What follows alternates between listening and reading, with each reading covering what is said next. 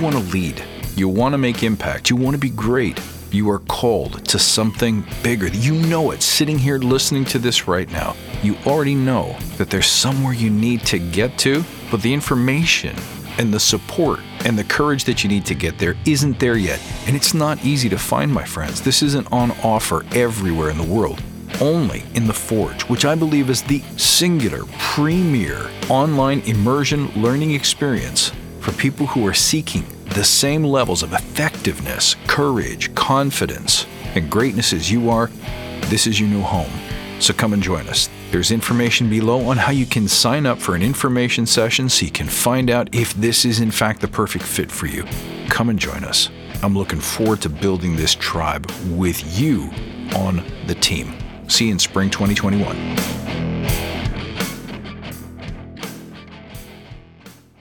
Well, you can't have been in the agile space for very long without hearing about my next guest, Johanna Rothman. Johanna is an author, consultant, and speaker, and she's just released a series of new books, a triad called Modern Management Made Easy. She's here to tell you all about them today, and I know you'll get a lot out of this one. I really enjoyed this conversation. That's this week on the Badass Agile podcast.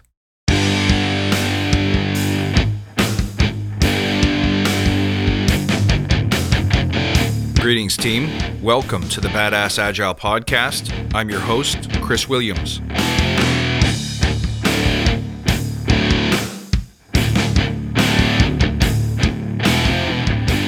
Johanna, you there? I am. Hi, Johanna. How are you? I'm doing well, thank you. And how about you? I'm doing great. i have been really excited to, to talk to you because you're one of those names that I keep bumping into that I have never met until now.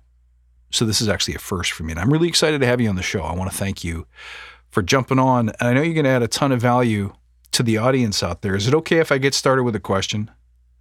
Oh, please. All right. So some people believe that leaders are made. Others would tell you that they're born.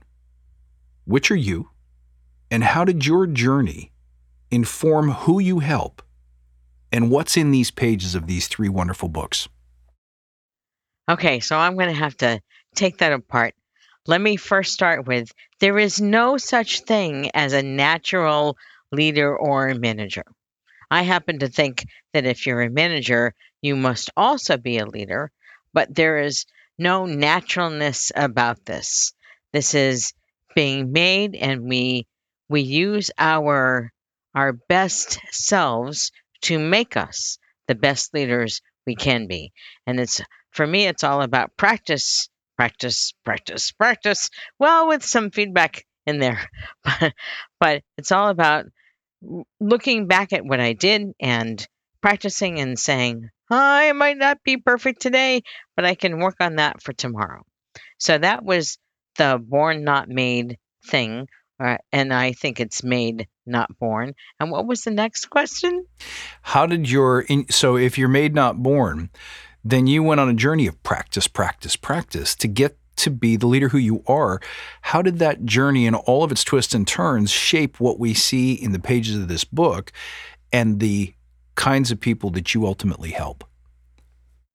So let me start with me, and then I'll go to the people I I often support. And um, I saw a ton of very bad management as a developer, as a tester, as a project manager. Um, when I was a middle manager and a senior manager, it's it's as if everybody who tried to be a good manager kind of missed the mark. I had I had two really great managers in my almost 18 years inside the organization.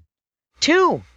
That's crazy. Right? That's not enough people who are great managers. Mm-hmm. So I um I have been I I watched, I talked, I offered alternatives. I did all kinds of things. And as I as I grew in my management practice, I learned to try uh, a number of different things. And I often I often came clean with with the people I'd led and served and I said, "This is an experiment. I don't know if this is going to work, but I would like to try it. Is anybody nervous about this? I'm a little nervous, but you know, can we do it? And almost all the time, they would say, "Yeah, go for it, Johanna. What what's the worst thing that could happen?" So I got permission from the people I let insert. And now, as a consultant, when I offer alternatives to my clients, most of the time my clients are, um, well, they they all mean well, right? So, I think I need to say that because people are nobody comes to work saying I'm going to really screw this up mm-hmm. for everybody today. Yeah, they they all mean well, and they don't realize the effect of their actions and their words on other people.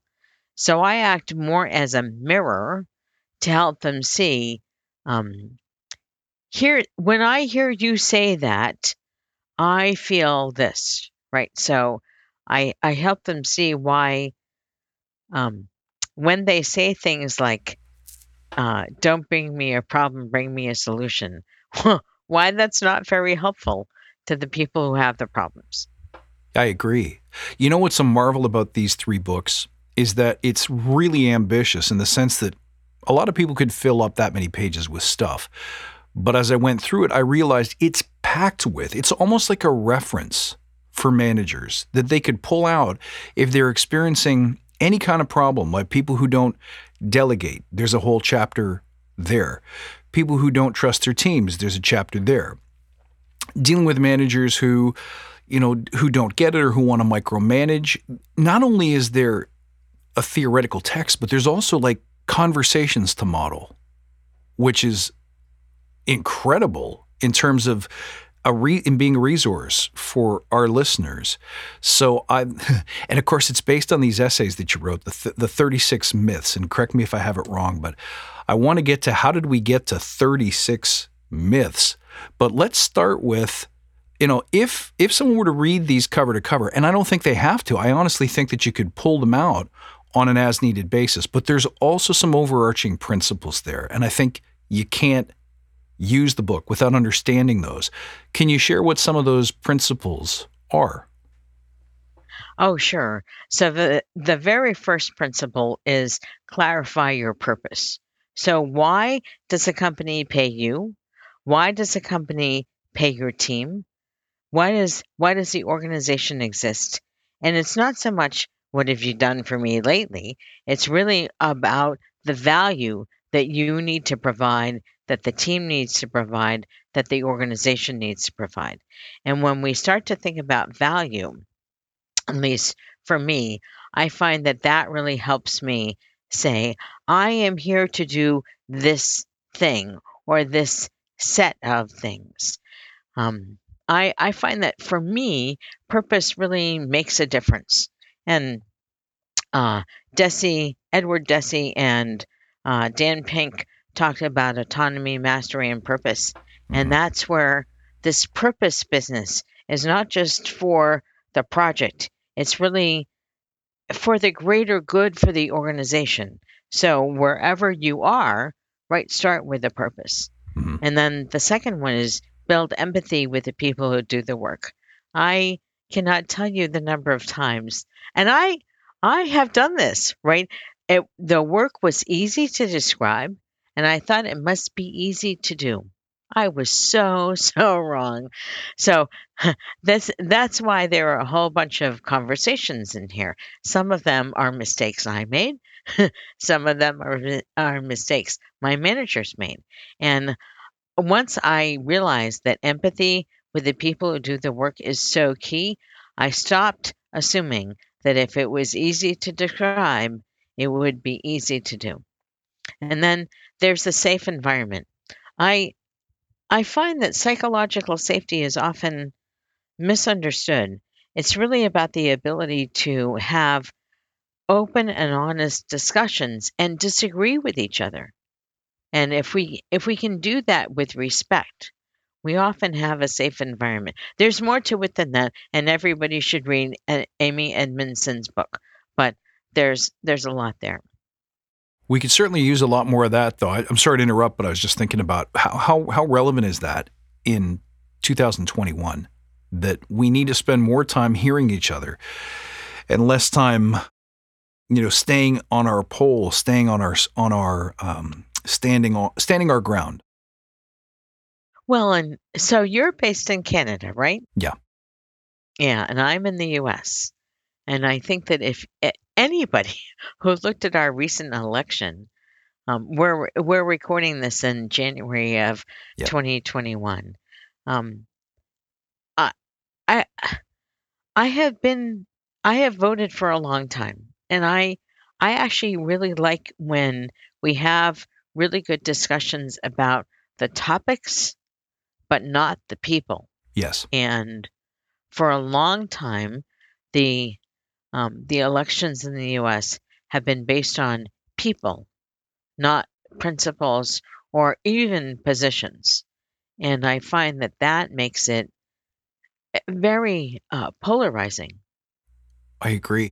And it's so applicable to what you write about because it, a great manager can't be about a personality or charisma or personal style, but rather the skill sets. And as you mentioned, the vision, the purpose, the empathy, and the safety that they provide. And that brings me to another point, which is this is one of the few books that really takes care of managers in the agile space. And I'm guilty of this. We talk about leaders. Uh, we don't really name a position, but there's an assumption that these are top level leaders, that those are the, the skills and the roles worth pursuing. But at the end of the day, when you go into big organizations, you're looking at hundreds, if not thousands, of managers who are involved in steering the work. This is one of the few books in the agile space that's really for them. I'd love to hear about how you decided to focus on managers. So uh, you read book three, I'm Mhm. pretty sure, and you you um you noticed my little images of cohorts of of managers at all levels. And when I think of cohorts of managers, I really think of people who can get things done in the organization. So one of the problems we have with agility in in a, in any size organization is we still have the development manager, the test manager, the UI manager, the tech pubs manager, right? All of these people are functionally based managers and they need to collaborate in order for agility to really work. And the directors need to collaborate. The the VP level, which is not the senior leadership C level, right? All all the levels need to collaborate. And if we don't address that problem in the agile community, we are not going to ever be able to get to business agility. I agree. This this started with a bunch of essays that you wrote around 36 myths. Tell us about the myths, why you broke it into three books, and what are the functions of each book. So I'm going to actually start at the end there. So, so the function of each book is to to collect in some way, quote everything, which is not, of course, everything, everything you would need to know to um, to take a personal view of how you work in the in the organization. That's manage yourself. How how you support and lead your team. That's the second book and then how you can create an innovative organization. When I started to write the books, or I should I should say the myths, um, and I I had to add a couple of myths um, to make to make the books really work. Mhm. Um, but when I I was writing these myths, and I said, you know, I keep seeing this craziness in the organization where people are are doing stuff that gives them exactly the opposite result than they want and I found that um, the myths were were well received, which is great. So if I had left the myths as they were, it would have been interesting, but not not really consumable. People really needed to know what alternatives they had, Mhm. and that meant I needed a little introduction. I needed um, more alternatives. So every myth now has an introduction, which is often uh, a conversation because that's how these things occur. Then there's the myth with the conversation, and then there's me deconstructing it and then offering options at the end. I like the options best because it, it every environment's different, every person's different. People will have different comfort levels and an ability to stretch and stick their necks out if they're new to this process and managing people or managing agile. And so the options allow you to choose different things that might work. And if one fails, here's another experiment you can try, which I thought was brilliant. Very well done. I like that a lot. Of all of the myths, there have got to be some that appear everywhere you go.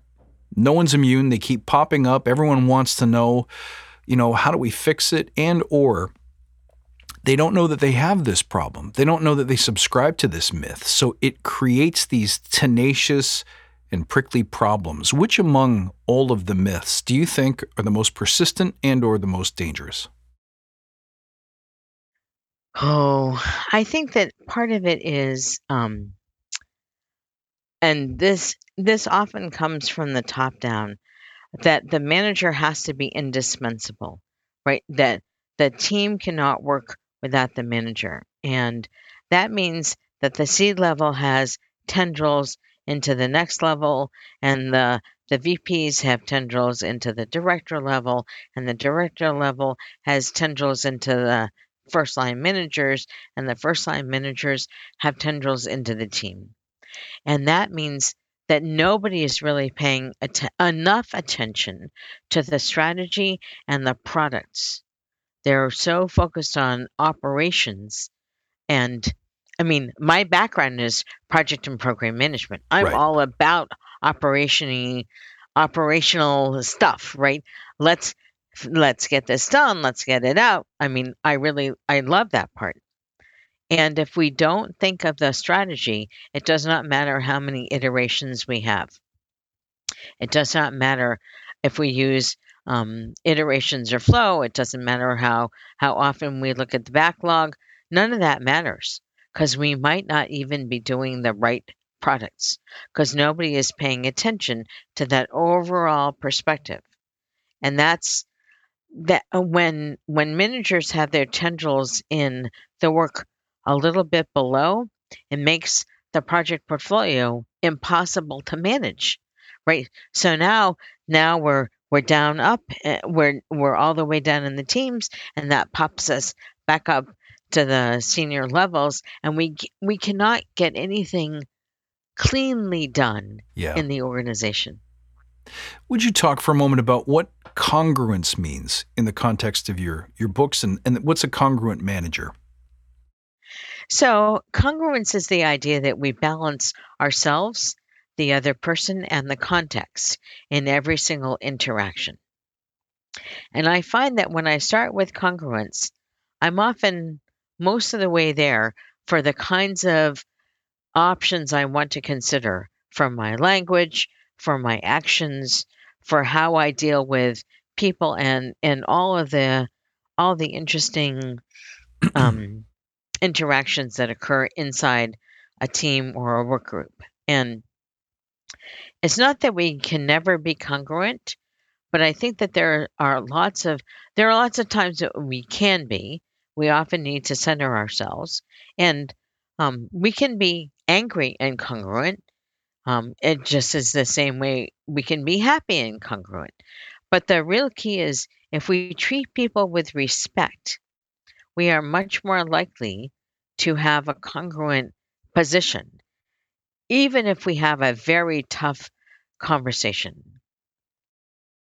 You mentioned something about centering yourself, and it brings up something that you put, I believe it's in book two, that a good chunk of the book is dedicated to some dysfunction or some mythologies that create problems or create inefficiencies, what, what you call, I think, disruptions to the, the management flow. In book two, you, you discuss the idea of when do you take time to contemplate? And that kind of hit me like a shot because it came out of nowhere. It's a great question. We're so busy doing work. How was your day? Oh, super busy. Really, what are you up to? Oh, gosh, you don't even know. Meetings, meetings, meetings, back to back meetings, meetings. And you raise an important question. When do you take time to get centered, to think about problems, to, you know, rebalance what's going on in your head? It, how come so many people miss that? Well, I think part of it is what senior leadership rewards. So the rewards in, in uh, many, many organizations are all about doing things, right? You are responsible for your team's ability to ship this product or your department's ability to to ship and support products or whatever that is. And as long as we say to managers, you are responsible for, and there's an action over there, managers will do that because they're not stupid, right? People um, will do what is rewarded, and when when the reward systems are all about outcomes, well, often sometimes about outputs, but when the reward system is about action based outcomes, how do you ever take time to think? I mean, I so back when I was a manager, one of my um, I was a director level, and I I wanted to be the next level up, which is a VP. And I said to my manager, I would like to support your work on the strategy. And he said, I only do strategic planning when we all go for our offsite that once a year. And I, I, I you're not surprised. I said, Yeah. really? That's all? yeah. Yeah. I actually had to say I was the queen of the career limiting conversation in Mhm. these I've- books because, I remember that. yeah. Uh, now, the this leads us to one of the things I like most about your books and about your um, your purpose, which is bringing humanity to the workplace. That's so important. And as leaders and managers, we have an opportunity to do that if we learn how to influence and influence well, to do the things that you mentioned. That is to say, to have a sense of purpose and to be empathetic, but also to create safe places for people to hold opposing viewpoints. It's hard for someone at manager level to influence something like a an OKR or an MBO or how people get measured. So, what can managers do to help the cause of bringing more humanity to the workplace? Well, certainly to start with yourself. But secondly, I, I think it's really worth having a conversation with the people who put in the MBOs or the OKRs, all this. Uh, I mean, OKRs are not really supposed to be MBOs, but yeah, fine. Um, I actually said in the books that I've stopped recommending that my clients use them. But I I ask if you can ask nicely, if you can say, I see that you want me to do this, right? You want you want everybody to subscribe to this MBO or this OKR or something, um, and you will do performance management based on how much of this we do. Is that does that help us with our business agility? Does that help us learn earlier? Does that help us um, figure out how to experiment enough in the organization so we can see would we make better progress if we had product A or product B or even product C or D or um, hopefully not all of them but but some some different choice than we have now because a lot of a lot of the ways organizations work with MBOs and OKRs right now is we assume that the outcomes are what we need. And I have found that the more agility we need in the organization, the less we actually understand the outcomes we need. We need a whole lot more experimentation. That's a great answer. Thank you for that. I um I want so for someone who's a contractor, for example, when they come into an organization, they often feel like they have a harder time influencing or even participating in those conversations at that level. What kind of resources does your book provide for for these managers who are trying to have that kind of influence, to make that kind of change, to stand on their courage and say, you know what, I can make a difference here. What are some of the areas, what are some of the myths, and what are some of the experiments that you encourage managers or even contractors, coaches, scrum masters to try to have to affect change? So I think, especially if you are more of a facilitator of a team, right? Like a scrum master or a coach, then how can you, first of all, at what level are you working? Are, is it reasonable for you to go, quote, up several levels to where the problems really are? And if not, what would you have to do to make it safe for you to do that? So, um, one of one of my clients um, has had trouble keeping up. Um, how can I say this? Well, I'll figure this out. um, they they've had trouble keeping their scrum masters. The scrum masters have actually said to them, um, "The teams are doing fine. The problem is every time you give people um, their their individual rewards, they do they do some kind of formal performance management once every quarter. So four times a year, uh, manager sits down with every employee, which sounds like it should be a really good idea, but they talk about money and they talk about ranking inside the organization. So the scrum master comes in after this meeting and the, these people are not willing to work together any longer because they're being measured on their own stuff, not on how well they collaborate with other people, not on how well the product um, goes out, none of that. It's all about their stuff. So the scrum so the scrum masters have left, some the company has fired some. It's it's been a um, kind of a chaotic situation. So I actually um, my client is a VP and I said to my client, "Tell me about the value you're getting from these conversations." Right? Cuz people don't do stuff unless they get value. And so he said to me, I, I understand what my directors are doing. I think I understand how they're contributing. And right and that that kind of propagates down the organization. So I said, Can you think of three alternatives? This is the rule of 3 that Mhm. I that I talk about a lot in the book. Oh, I love this. I love this. Can you think of three alternatives that would get you the same results without having to focus people on their individual work? Because ag- agile approaches say we want collaboration. And every time, every quarter, you kind of reset and say, we don't want collaboration. But then you say, we want collaboration, right? So the people feel like um, they have whiplash. And the managers aren't happy either because they, they don't know what to do. And you're getting a lot of value because you think that people are getting feedback. But I'm not so sure that the feedback is all that useful for the kinds of products and services you want. So, what other alternatives could you imagine that would give you the results that you want?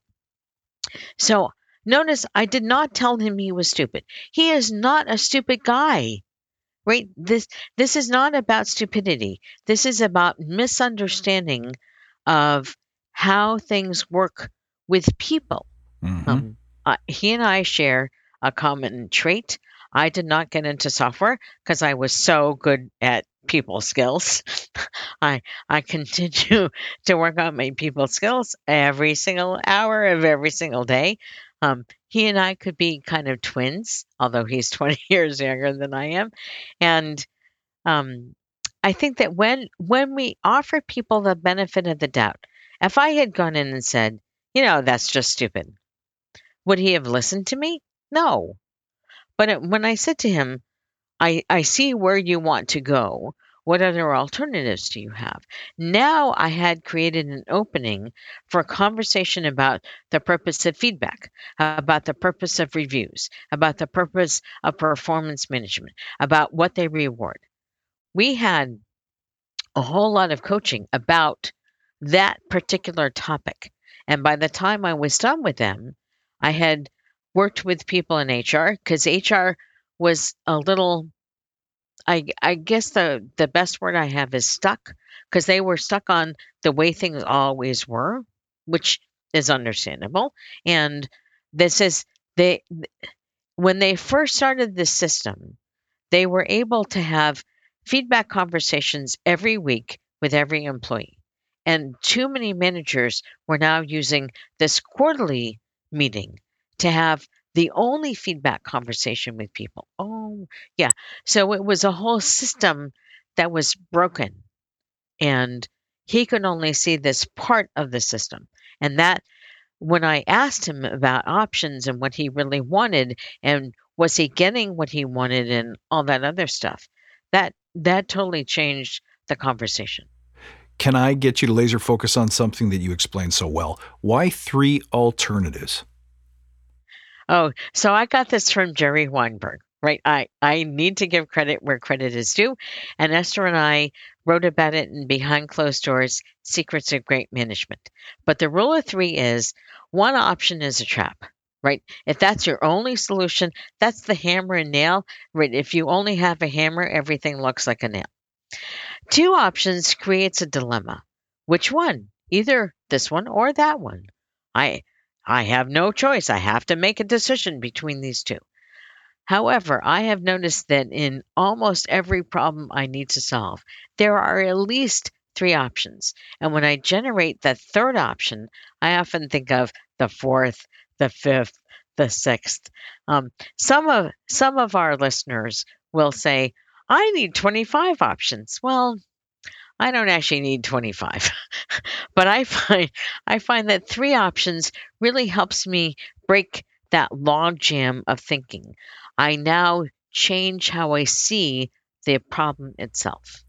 You know, you mentioned too that uh, you talk about legacy thinking and the and the way we've always done things, and I think that when you only go with one option, and so to me, this is like this is gold for everyone listening. That if you only go with one option, and then you say, well, you asked me for a solution, there's my idea, go execute on it, and you know, in a week or a month or whatever, we'll see how it's doing. When you do that, you it, it, permits and excuses reflex thinking, which is rooted in the way we've always done things. But the minute you force people to come up with not two, but three or more, now you're getting into real valuable problem solving skills. And I think that one little switch, that one little remembrance could really help people open up how we solve problems and how we break through legacy thinking too. Here's one thing I really liked. You have a little section where you say let, let's, I can't remember how you phrase it, but basically, let me help you leave. There are times when stuff ain't working out and there's so much negative stigma around helping people be successful somewhere else. Can you tell me how you came upon that and why it's so important? Sure. So I was managing uh, an unjeller. I talk about unjellers in the book. And when you have somebody who is really tearing the team apart, uh, your best bet is to get rid of that person as fast as possible. And I had managed to, I had a conversation with this person and said, this, the, I will call her Susan. That was not her name. I said, Susan, things are not working out. I need you to um, to uh, this was not even a performance improvement plan, right? This was I needed her to find another place to work, and I said I will help you. And she said, "Are you kicking me out?" And I said, "Well, yes." but I, I I will help you find another place to work if you can do that in the next three months. And she said, "But I like it here." And I said, I had already given her feedback and coaching. I said, I'm spending too much time with you. You you irritate other people and you make it impossible for them to work as a team. So I'm going to help you find another place to work. She said, I've never heard of a manager who does that. I said, well, you know, I'm a little different. So when I when I went to I had the conversation with her first and then I went to HR. And HR was all up in arms. How can you do this? This is not reasonable, mama, mama. So I said, um, I think that if I find if I help her find another job, first of all, we don't have to fire her. And you you anytime anybody asks for a reference, you can just say she worked here these dates and she made this amount of money. And that's our policy not to comment on anything else, which was the truth. Mm-hmm. So we don't have to lie. We don't have to fire her. We're not pushing her off to another department in the organization. We're just we're doing a clean end of of a difficult problem. We're setting her free. They were not yeah, yeah, yeah. They were not so sure it was going to work. And it, it turns out that after a couple weeks she said to me, "I'm not really having I'm I'm having trouble finding something." And I said, "You know, we have a competitor over here. How about if I see if if he wants you?" and she said, "Really? I would get to work in the same domain?" Because she really liked the domain we were working in. hmm I said, "Why not?" So, and the first time, the first time I gave a talk about this, and I said, if you have an unjeller, fire them, or or help them find another job at your competitor. The entire room got hysterical in laughter, and I I thought, why is this so funny? It's not funny. This is my geekiness, but Mhm. yeah, No, I think it's I think it's a wonderful appreciation of the fact that every person you mentioned Daniel Pink who suggests that we need to be autonomous and we want to feel like we're good at what we do. We want to know that what we do adds value and if it's not here, that's not necessarily a person's fault. The fit just isn't right for one reason or another. It could be culture, it could be the time and place in their life, but if we can set them free and bring them to a place where the fit is better, they instantly become successful and we help them be happier people which is part of what agile is all about, I think.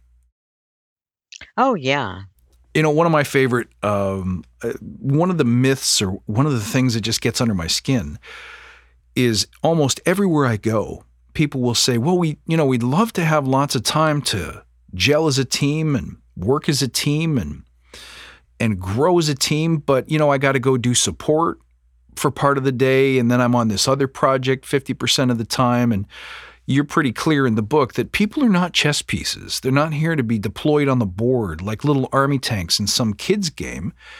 Um, the only way you're going to have great growth is if they're allowed to grow and, and stick with a team. That's the one that I see the most. But let me ask you what is the hardest but the best thing that you do for teams? okay. Um, I am pretty sure is thinking in flow efficiency, not measuring flow efficiency, but thinking in flow efficiency. And I do this for agile teams, feature teams, product teams, whatever, the people who actually make the product. And I also do this for management teams because we we talk a lot about senior leadership teams and we talk a lot about product and feature teams and we don't talk about all those people in the middle who happen to be managers. Mm-hmm. And I find that when I when I can involve people and say, instead of handing a problem off from manager A to manager B to manager C, how about if we work as a team and come up with a solution together? That's exactly the same thinking as with a product or a feature team. So I think that um, from the best thing I do for teams is figure out how to help them realize how to work in flow efficiency as opposed to resource efficiency. Thank you for that. I like that very much. One final question for you. What do you hope this book will do? These books, excuse me. What do you hope these three books will do? So I I always write um I always write down what I I think success is for any book I publish. And I was looking at that today and I was hoping my hope for these books is that they they support people in thinking about how to practice their management. They don't have to agree with me. They don't have to like everything I say. That's not the point. But if people get to think about what they do as managers and then figure out how to how to start leading themselves, others and the organization, I think we will bring we will create a different kind of a culture in many many more organizations. And that's what I would like to see.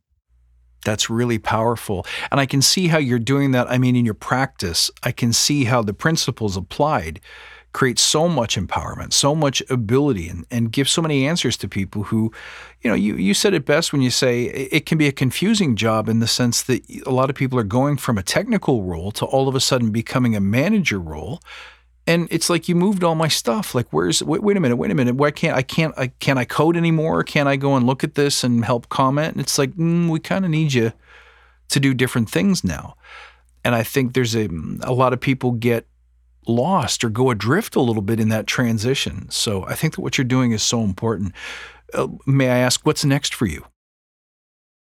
I am working on another book. Oh I know God. this is such a surprise. How many do you need? um, I I'm not sure it's about need. No. I I think that there's something about um, I really like um, I I never thought I would like writing, but I Mm, do. good for you. So yeah, so I am I am very busy writing. So I am I'm writing I'm doing a bunch of workshops. I'm putting together workshops that I want to run as cohorts for each of the three books. And I'm I'm finishing off the consulting book. I'm starting the consulting cohort in March. I mean, there's all kinds of stuff I'm doing. So it's um yeah, I uh, you know, for somebody I was thinking about this. It's a good thing I've actually been home for the last year with COVID. Well, almost not quite a year because. I have a lot of I have a lot I want to finish and not having to be on a plane. This is really good. It sounds like you get up every day and get to do what you love most. I do. Wow. That's a great position to be in. And it's an inspiration to everyone out there listening. So please, um, where can we find you, Johanna? So everything is at jrothman.com, J R O T H M A N.com. Uh, the books are there. Uh, they're in um, print and ebook in all the stores. And I'm working on the audio that's in progress. And uh, and when I have the workshops ready, I will announce them and put them on my website. Excellent. I encourage everyone to go and check these books out. I think they're indispensable. Even if you wouldn't call yourself a manager, there's so much great wisdom here about how management in large scale organizations works and flows and some of the mythologies and, and issues that you're likely to encounter. And it's got a real practical resource kit for helping you navigate those things. So I think it's an indispensable tool. I learned so much reading it. I want to thank you for writing these on behalf of everyone in the agile community because it's it's information like this that helps us be successful and helps make agile stick and grow and become something beautiful that we want it to be and and it helps achieve your mission of bringing humanity back to organizations which I know is really important to a lot of us. So thank you for doing that. Well, thank you. I appreciate you being on the show with me today, Johanna. I hope we get to talk to you again soon. I hope so.